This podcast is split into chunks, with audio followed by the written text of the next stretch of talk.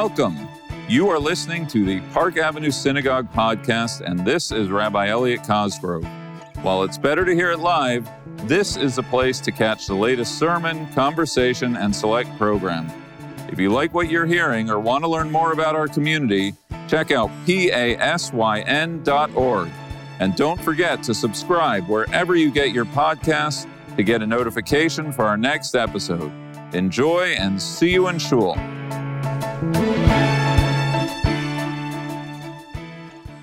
Matti Baruch haba. It's great to welcome you here. You are a dear friend. Uh, we have had you uh, speak to small to large uh, crowds before. What an honor it is to welcome you. Um, you literally uh, are just off of the plane.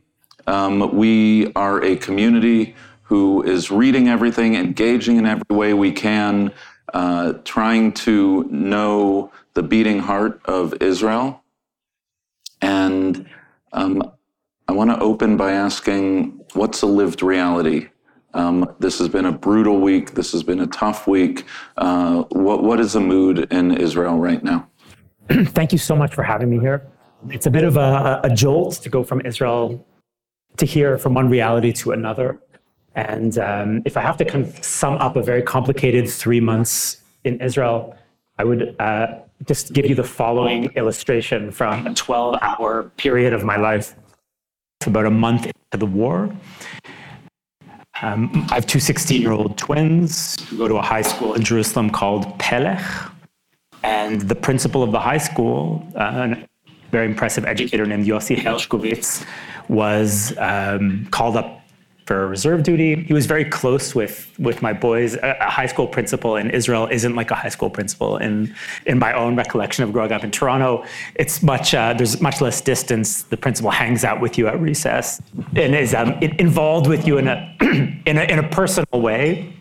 And my boys were personally attached to, to Yossi. So the, the principal of the school is called up for reserve duty. On October 7th, of course, there's a reserve call up, and so many people show up uh, to serve, but the army doesn't have enough guns and equipment to give all of the people showing up 120% uh, in some units, 150% in other units.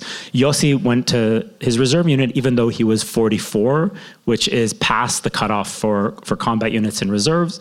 Uh, he um, was in northern Gaza with his unit. They were sweeping homes for tunnel entrances, which is a lot of what the infantry is doing in Gaza. There are, as we now know, hundreds of miles of tunnels underneath the Gaza Strip, and many of them come up in civilian homes.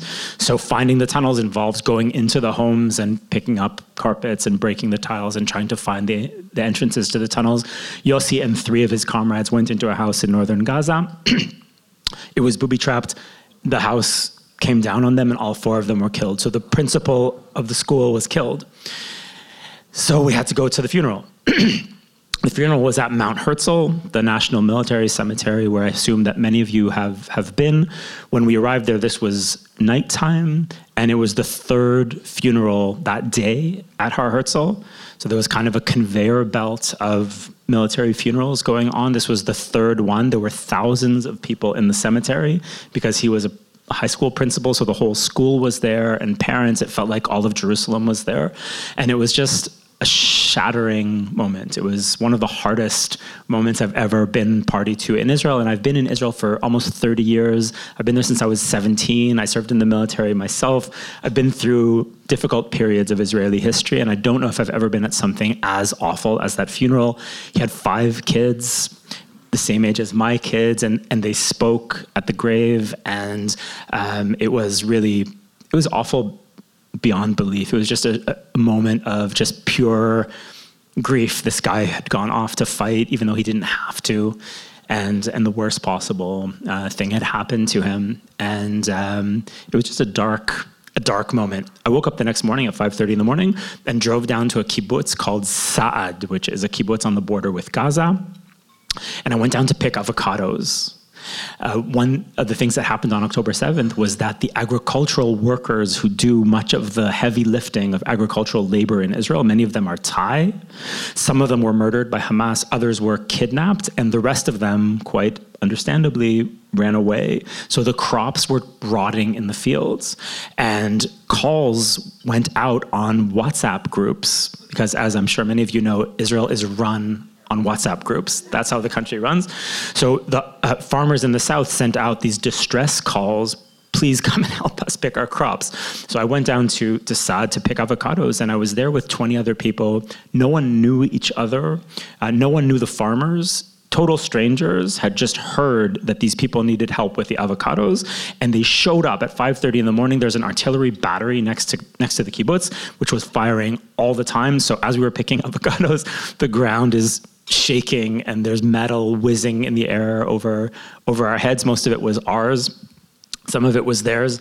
Uh, and um, to see the kind of grassroots mobilization that Israeli society is capable of is the other side of the darkness of the post October 7th period. So we have this just shattering loss, this loss of people, this loss of faith in our government, loss of faith in the army, the loss of our kind of optimistic belief that something like this could never happen again. All of that has been lost, and it's a period of deep loss. At the same time, you see what we have, which is this society that is capable of coming together at a time of.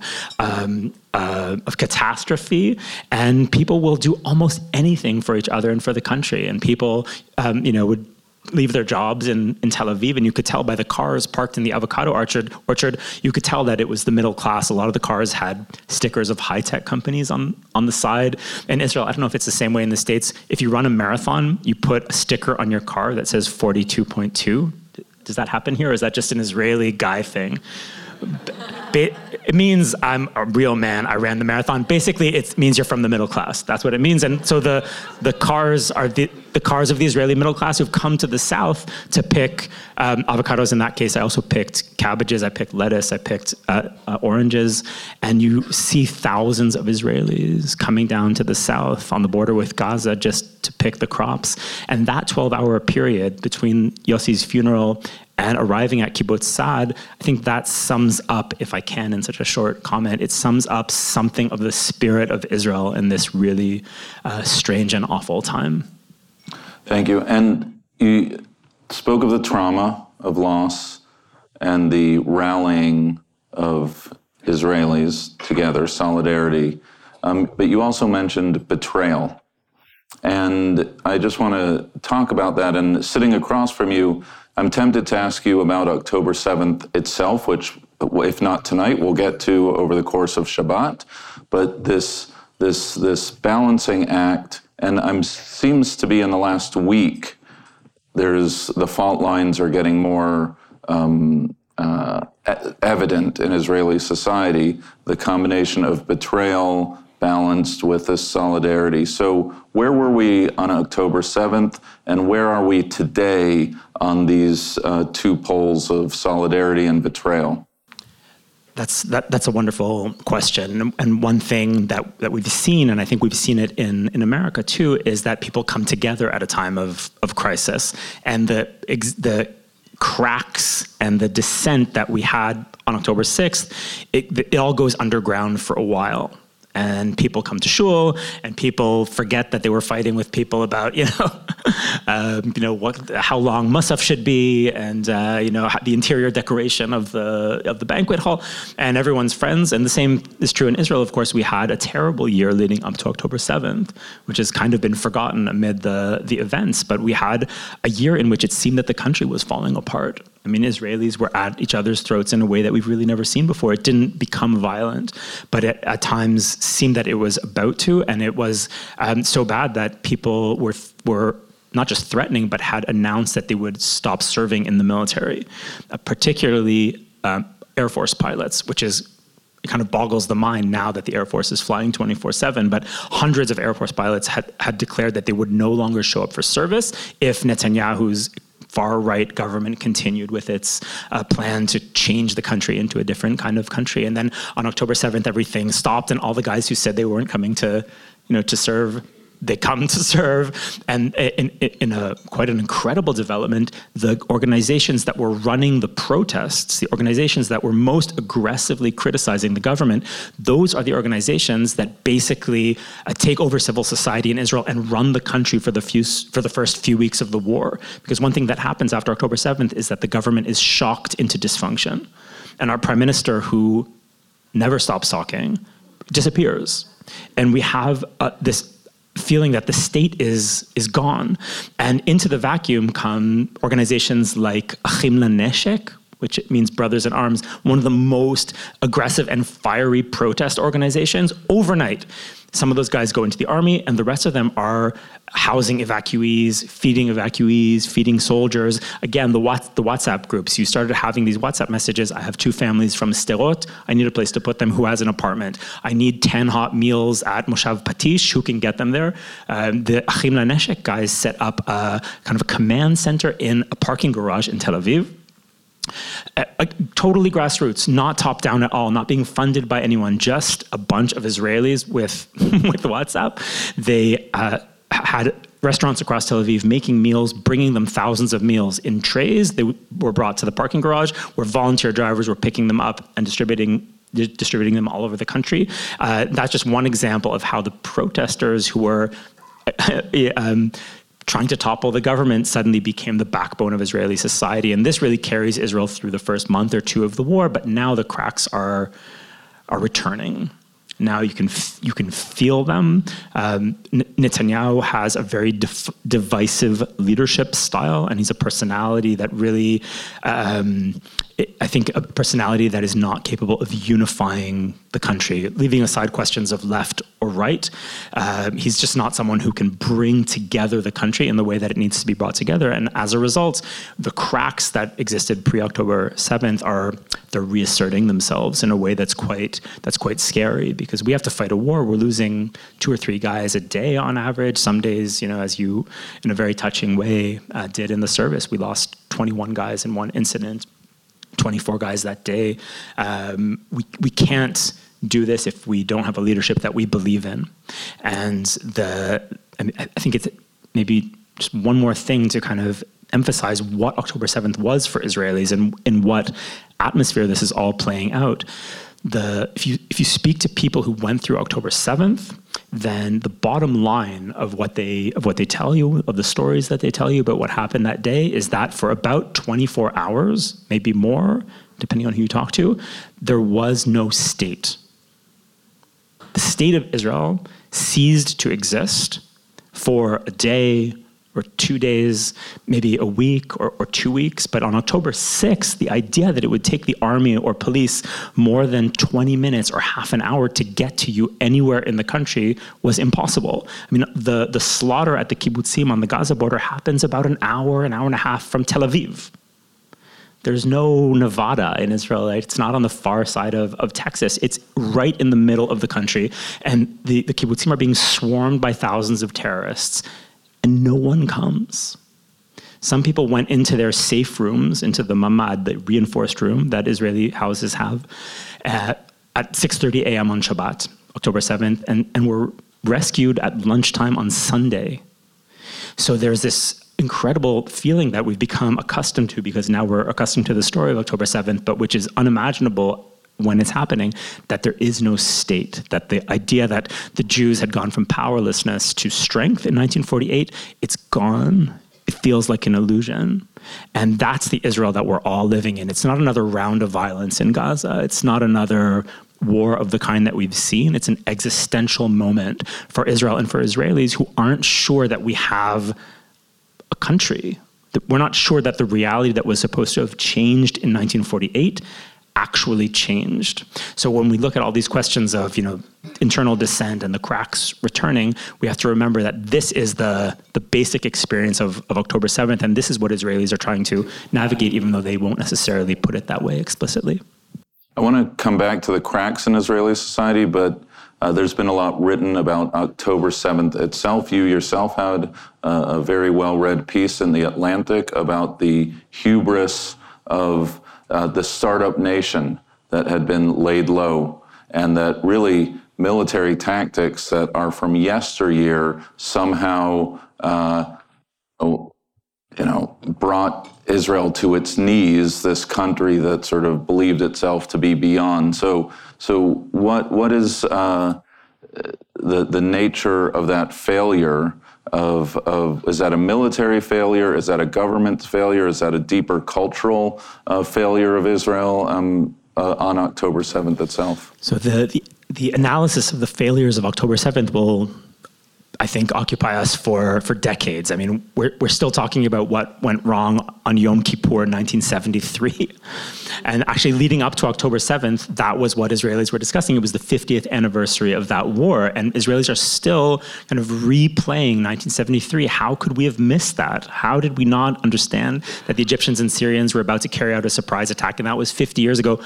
By the way, incredibly, October 7th is 50 years and one day after the Yom Kippur War, and it also happens on a Jewish holiday. And there are a lot of, and it's also on Shabbat, and there's a there there are many similarities between those two events. And uh, and and one of the similarities that is that there is a concept, or what Israelis call konceptia, a concept, a military strategic um, idee fix that turns out to be wrong and and there and there are a few layers of it. The, the the basic layer I think is that we believe that Hamas was contained.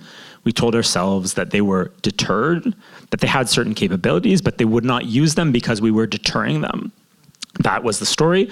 Uh, it was an illusion. The story was incorrect. But part of the story was tech. And I wrote a sto- I wrote an article about it for the Atlantic a few weeks ago, trying to get at it because if I mean you know that Israelis are very proud of being the startup nation. That's really become part of our brand. And if you went down to the Gaza border before October 6th on a tour, probably you'd be shown all the amazing tech that we had down there thousands of cameras along the fence, which meant that you didn't need infantrymen, you know, freezing at night with rifles out out in the you know, in the middle of nowhere because you could have a camera that would be manned by manned not being the right word because it was done almost entirely by women. Yes, women uh, staffed by uh, soldiers by Chayalot in these control rooms, and we had sensors, and we had drones, and we had remote controlled machine guns, and we had a subterranean barrier that was supposed to prevent Hamas from tunneling into Israel. And we had this absolutely incredible array of tech. Intelligence was so good in Gaza that they could listen to any cell phone call in Gaza. Um, so we, we could read their minds.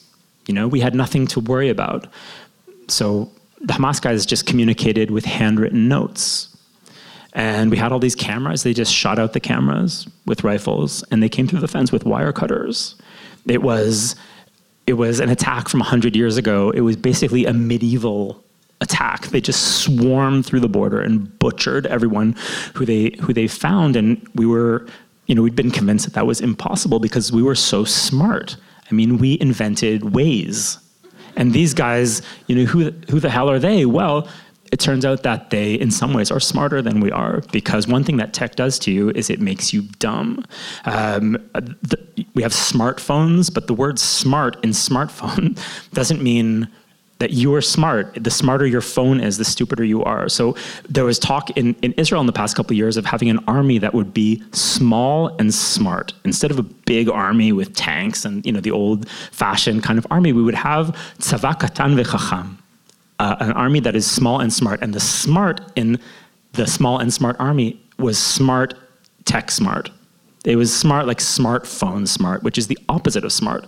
Because the more you rely on tech, the less you're going to be able to function when the tech goes down.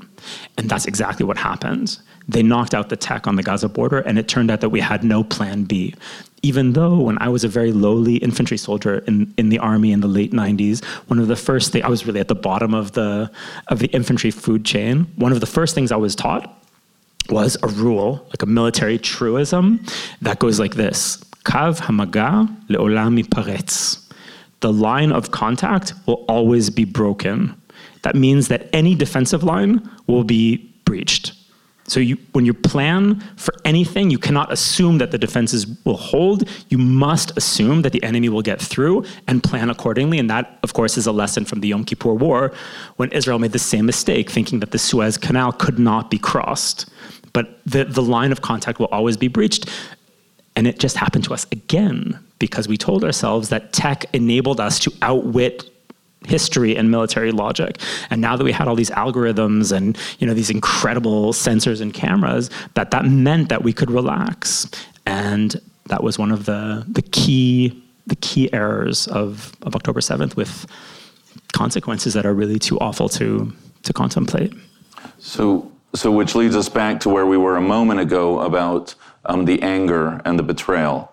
Is it because the uh, fault lines in Israeli society that preceded October 7th have now reasserted themselves? Is it because there is anger in Israeli society at either a government or an IDF that allowed October 7th to happen? Or is it because there are divisions within Israeli society as to whether to clean um, out Hamas and possibly the lives of the hostages will be lost or just cut a deal and like where where is um, the dividing line right now in israeli society it, that, that's a great and complicated question um, which i think is often misunderstood abroad there is a lot of political divisiveness in Israel, particularly around the character of Netanyahu and the, and the nature of the Israeli government.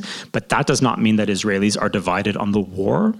So I think some often in the foreign press, uh, criticism of Netanyahu or dissent against Netanyahu is interpreted as uh, as a, as dissent against the war. But if you look at polling information, the last one I saw, 88% of Israelis are behind the war. 88% of Israelis don't agree on anything. Uh, that's just those aren't numbers that we even know what to do with. No Israeli leader has ever won 50% of a vote uh, not even David Ben Gurion. So it's just not that kind of country. We don't really do unanimity, but everyone basically is is behind is behind the war because Israelis understand that this is not a threat we can live with, and we made serious mistake in allowing it to grow to monstrous proportions, and now we have to deal with it. And basically, the whole country wants to prosecute the war until the until the end. Um, but that doesn't mean that people are satisfied with with Netanyahu. In fact, if you look at the polls, people are highly dissatisfied. Even some of the people who were behind him before October 7th. Um, I mean, not to I, mean, I think you guess you've guessed my own politics, and I've been pretty vocal about them in the year leading up to October 7th. But I think that um, we've we've we find ourselves in one of the worst moments in the history of the country, maybe maybe the worst or the most fraught in the history of Israel since 1948, and we're there with the worst government in the history of Israel, where we have a government that includes people who are utterly irresponsible. Not everyone, but there are figures in the government who are utterly irresponsible, who are extreme beyond what the Israeli political uh, spectrum should accept. And we have a prime minister whom many Israelis suspect of being motivated by political considerations that are not the national good. And there was a poll last week that asked Israelis, do you think that Netanyahu is running the war based on his own good or the national good? And I'm not saying this is true or not, but this is a public perception that needs to be taken into account. 53% said his own good, and 33% said the national good. Now, you cannot run a war if that's what the public thinks. Again, setting aside the question of whether that is true or not. The, the public, which is sending its kids to the army and losing them at a really shocking rate, cannot be asked to keep doing that for a government that we don't, that we don't trust. And um, that's and, I'm saying that now before we, we might have an even bigger war in the north. So we're looking at the possibility of a war with Hezbollah in Lebanon, which if it happens, and I really hope it doesn't, but it will be, according to people in the army who follow these things, they, they talk about it using the term 10x. It will be 10 times the scope of the war with Hamas. So if we're going into something like that, we can't do it with a divisive government. We need some kind of unifying leadership. It can be from the right, uh, but it just needs to be a different, uh, a different kind of leadership. And, and that's really, I think, the fundamental uh, crack in Israeli society right now. Um, the, the nature of the government and particularly the character of of the prime minister. And I think if that changed, you'd see a very different dynamic and a much, I think, improved dynamic in Israeli society. So, and just to drill down specifically on the hostages, is there a division? We, we had a couple weeks ago some of the families of the hostages address our community, uh, whether or not they're, they're unanimous within the hostage families themselves, but the question of whether or not this war should be prosecuted to its conclusion with the lives of the hostages at risk or whether it's time just to say, you know what, guys, we lost on October 7th. We can fight this war another way, another day, but the hostages are on borrowed time right now. That, that question is increasingly being asked. And there was a very interesting interview last week given by Gadi Eisenkot, who's the former chief of staff. He's a member of the war cabinet, and he lost his son a month ago in the war and his nephew in the space of a few days. And he's he's a, um, he's Benny Gantz's number two, so he's from that centrist party. And one of the things that he he said was that there was a disagreement in the war cabinet on this question when we had that deal that was releasing small batches of hostages every day. There was a question of whether to continue that or not. Hamas was refusing to do what it was supposed to do, which is release the young women it's holding. And the, the, the debate was do we resume the fighting if they don't release the women, or do we try to just get out whoever we can get? Um, and Eisenkot said we need to get out whoever we can get. And the, the rest of the war cabinet voted against him and said, no, if they're not giving, if they're not following through on uh, what should happen next, and the reasons for that, I think, are clear to us, even if they're, even if we don't want to think about it, um, then then we're we're resuming the war, and the war resumes, and there have been no other hostages freed. So the, the question is, is there a contradiction between Israel's two war aims? One aim of the war is defeat Hamas or remove it as a military threat, and the other aim of the war is get the hostages back. And the question is, are both of those things possible at, at the same time? And here too, there's an interesting kind of hidden political dynamic that comes into play, because one of the hidden facts of October 7th is that it's a catastrophe largely of the left. The people who are massacred on October 7th are largely from the left. The people who live in kibbutzim along the Gaza border are some of the most left-wing Israelis, and some of them were prominent peace activists. Vivian Silver is a name you might have heard, uh, and there were, and she, she, was murdered by Hamas. Um, and she was Canadian, and um, uh, and there are others, and many of those people, you know, used to take people from Gaza, patients from Gaza, to hospitals in, in Israel, and that was the that was the scene around Gaza. 350 young people murdered at the rave. That's not exactly the hardcore settler movement. That's that's liberal liberal Israel. So many of the people who are now involved in the movement for the hostages are also people who were protesting against the government before October 7th. And, and things are getting a bit mixed up in that, in that regard. And, um, and uh, it's adding to, I think, the, the lack of clarity about what exactly is being protested for or, or against. I think if you ask the, the average Israeli, they believe that um, that the war against Hamas must be prosecuted to its conclusion and that that ultimately will be the best way to get the hostages released, there is a chance that that's not uh, that that's not the case. But I don't think that you're going to meet many Israelis who say we need to stop the war. They might say we need to pause it for two weeks, three weeks, one month, how, however long is necessary to get these people out. By the way, that seems to have been proposed uh, a couple days ago. Israel seems to have proposed a two-month pause in the fighting in return for a deal that would see the hostages get out. That is not in Hamas's interest because the hostages are their their main leverage at this at this point. So it's part of the impossible dilemmas that our that our leaders are facing at the moment. Do you think the Israeli government knows where the hostages are? I, think they know where some of them are, and I'm not speaking with. Um, thank you very much. I'm not speaking with internal knowledge of, of secret information, but just from, from what I've read, it seems clear that the senior leadership of Hamas is located in close proximity to some or many of the surviving hostages. And that is going to make it difficult to to take them out from from the air or or in any way. So I think that yes, the, the Israelis have a sense of where many of the hostages are located, but that does not mean that we can get them out. And that's part of the you know, incredible helplessness of this situation. This is a, a short drive from our border.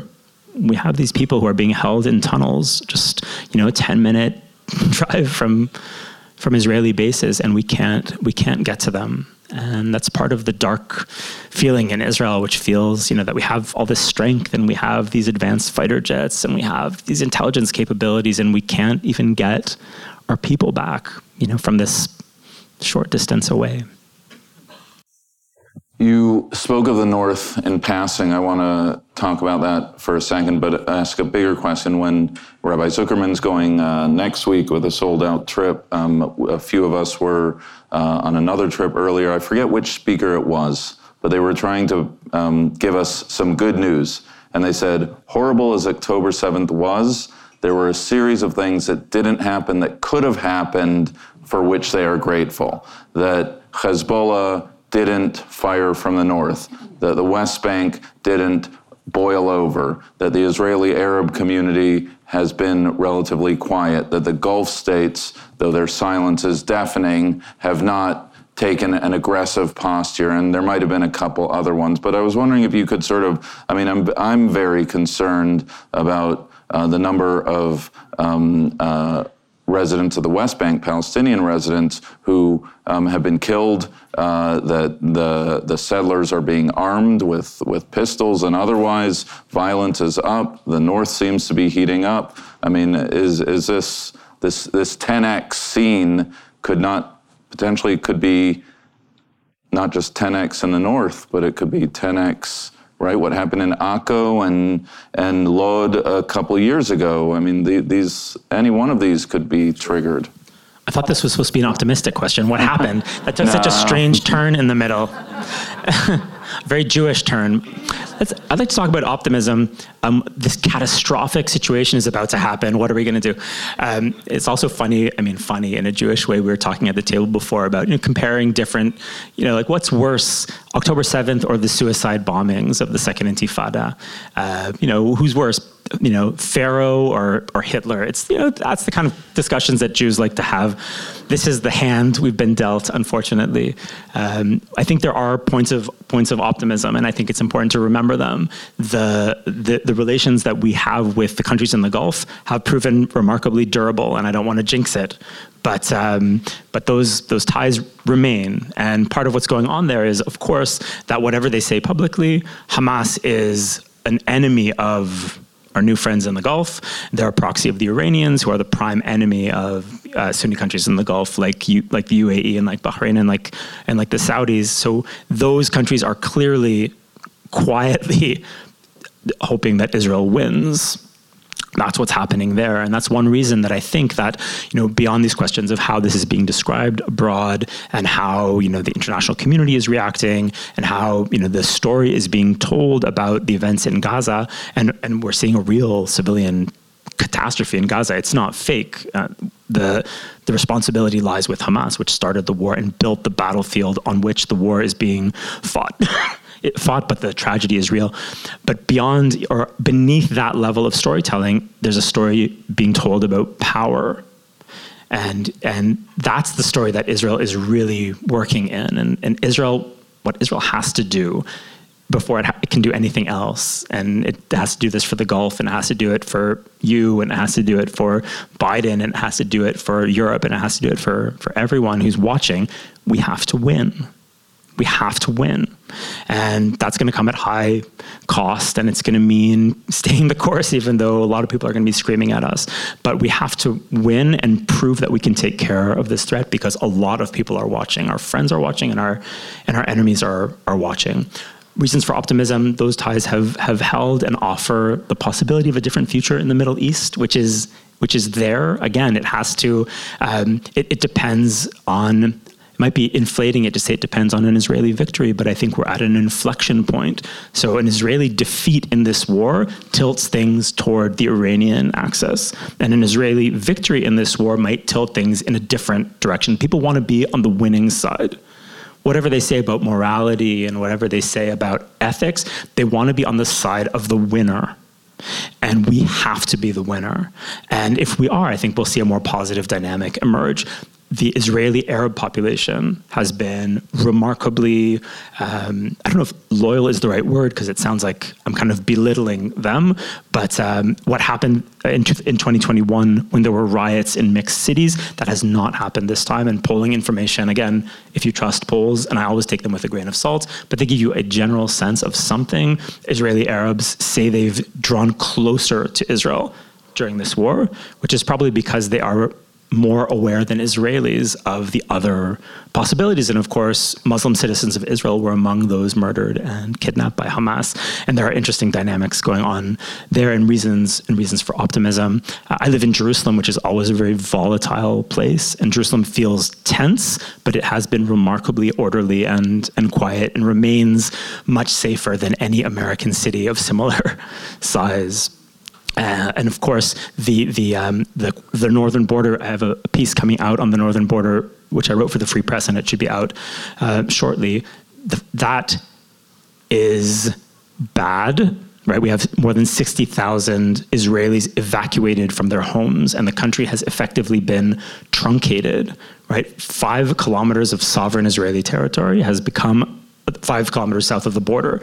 So a total of about 2.5% of Israel's sovereign territory has been rendered uninhabitable by Hezbollah. It's, it's an unprecedented state of affairs. Uh, and there's been this kind of tit for tat violence across the border, which is bad. On the other hand, the full scale war that we were worried was going to erupt has not erupted. And I want to touch wood, but this isn't wood. Um, if you're near wood, you should touch it because we're all hoping that it, that it won't materialize. But it could be it could be worse, and the West Bank has been largely quiet again. That could change in, in a heartbeat. Has it been quiet? I mean, there's hundreds of Palestinians who are dead. There, that that's true, and, and there are agents of chaos, Jewish Israeli agents of chaos. Uh, at work in the West Bank, trying to heat things up. I think in in pursuit of the Big Bang that uh, that some of the far right Israelis want. To our to our shame, and and I think to our greater shame, they have representatives in the Israeli government um, because Netanyahu put them there, and that's part of the political. Um, the kind of dark political moment, but the, the what what we're seeing in the West Bank is violence. It's not an explosion. When the West Bank explodes, we know, um, and you too will know, and that ha- that has not that has not happened, and and and I hope it doesn't. So that's again a very Jewish thing to say. We have this utter catastrophe unfolding, but it could be worse. Um, I suppose it could be worse. Okay. Um, I'm going to ask one more downer of a question. You recently wrote a piece, and I'm going to leave diaspora Israel and American Biden. I'm leaving that tomorrow for Rabbi Zuckerman. So I'm not, but, but I want to talk about the recent piece you had in the Free Press about what Hamas understood um, that no one else did. And you sort of connected the dots on anti Semitism from sort of the, the crudest form in the Hamas charter to the news of today with the um, ICJ and sort of the whiplash we're all feeling of um, saying, how did this happen that uh, this world is so darn inhospitable to the Jewish people and to the right of Jews to self determination, but that Hamas actually got that. Um, and, and I was wondering, especially in light of the events of today, um, and I think people know what happened at the ICJ, um, uh, where, where you see this tsunami of um, anti Israel, anti Jewish sentiment. I was hoping for a bit of a happier question, but some people like anti-Semitism. Sometimes it, they're, you know, sometimes it's just reassuring that you know there's so little we can count on in the world, in a world of change.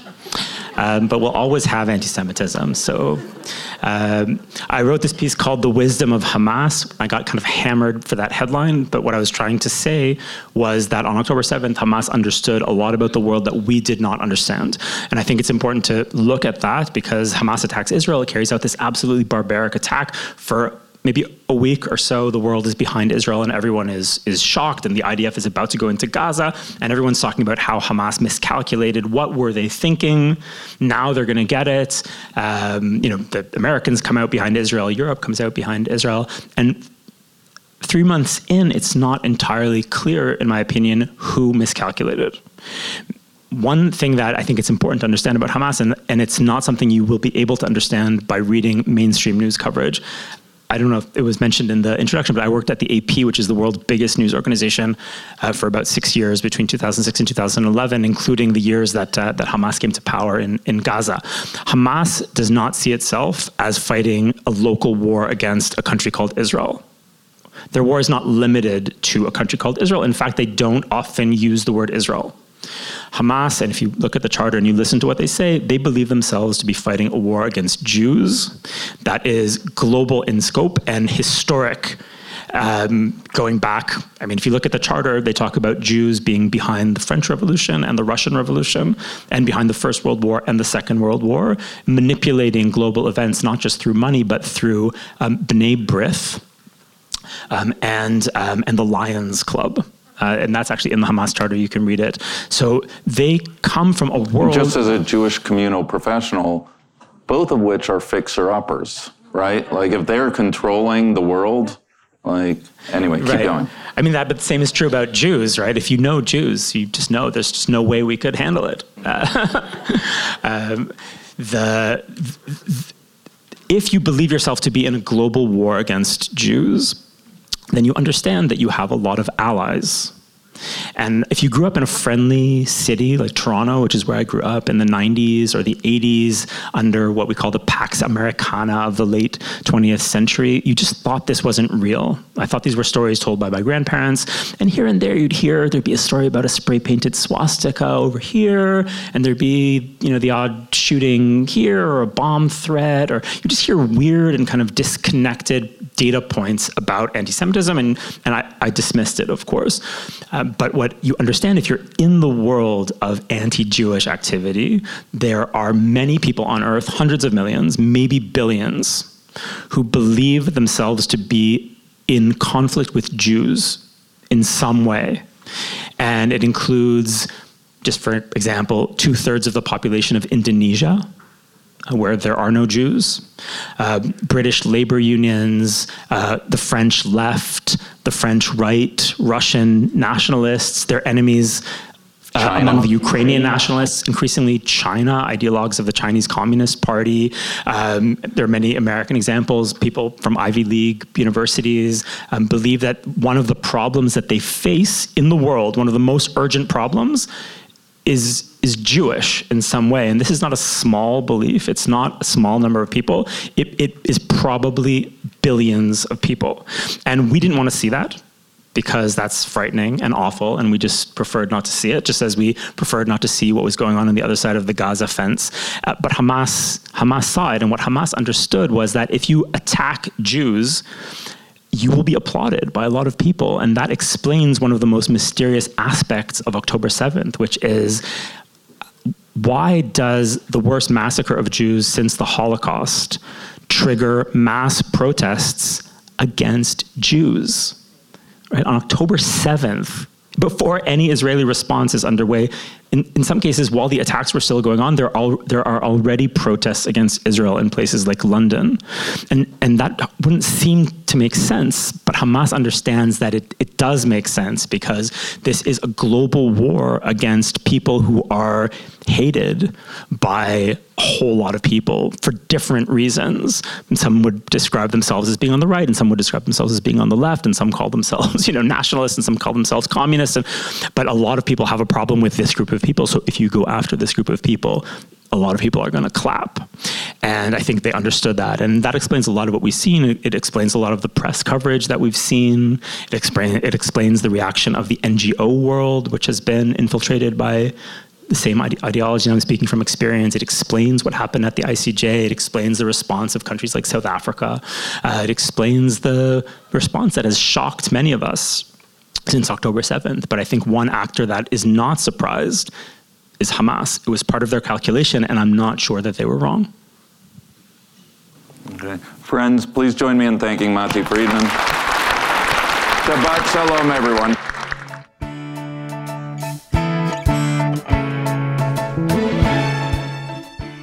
Thank you for listening to the Park Avenue Synagogue podcast. If you enjoyed this episode and want to learn more about our community, check out pasyn.org. See you in Shul.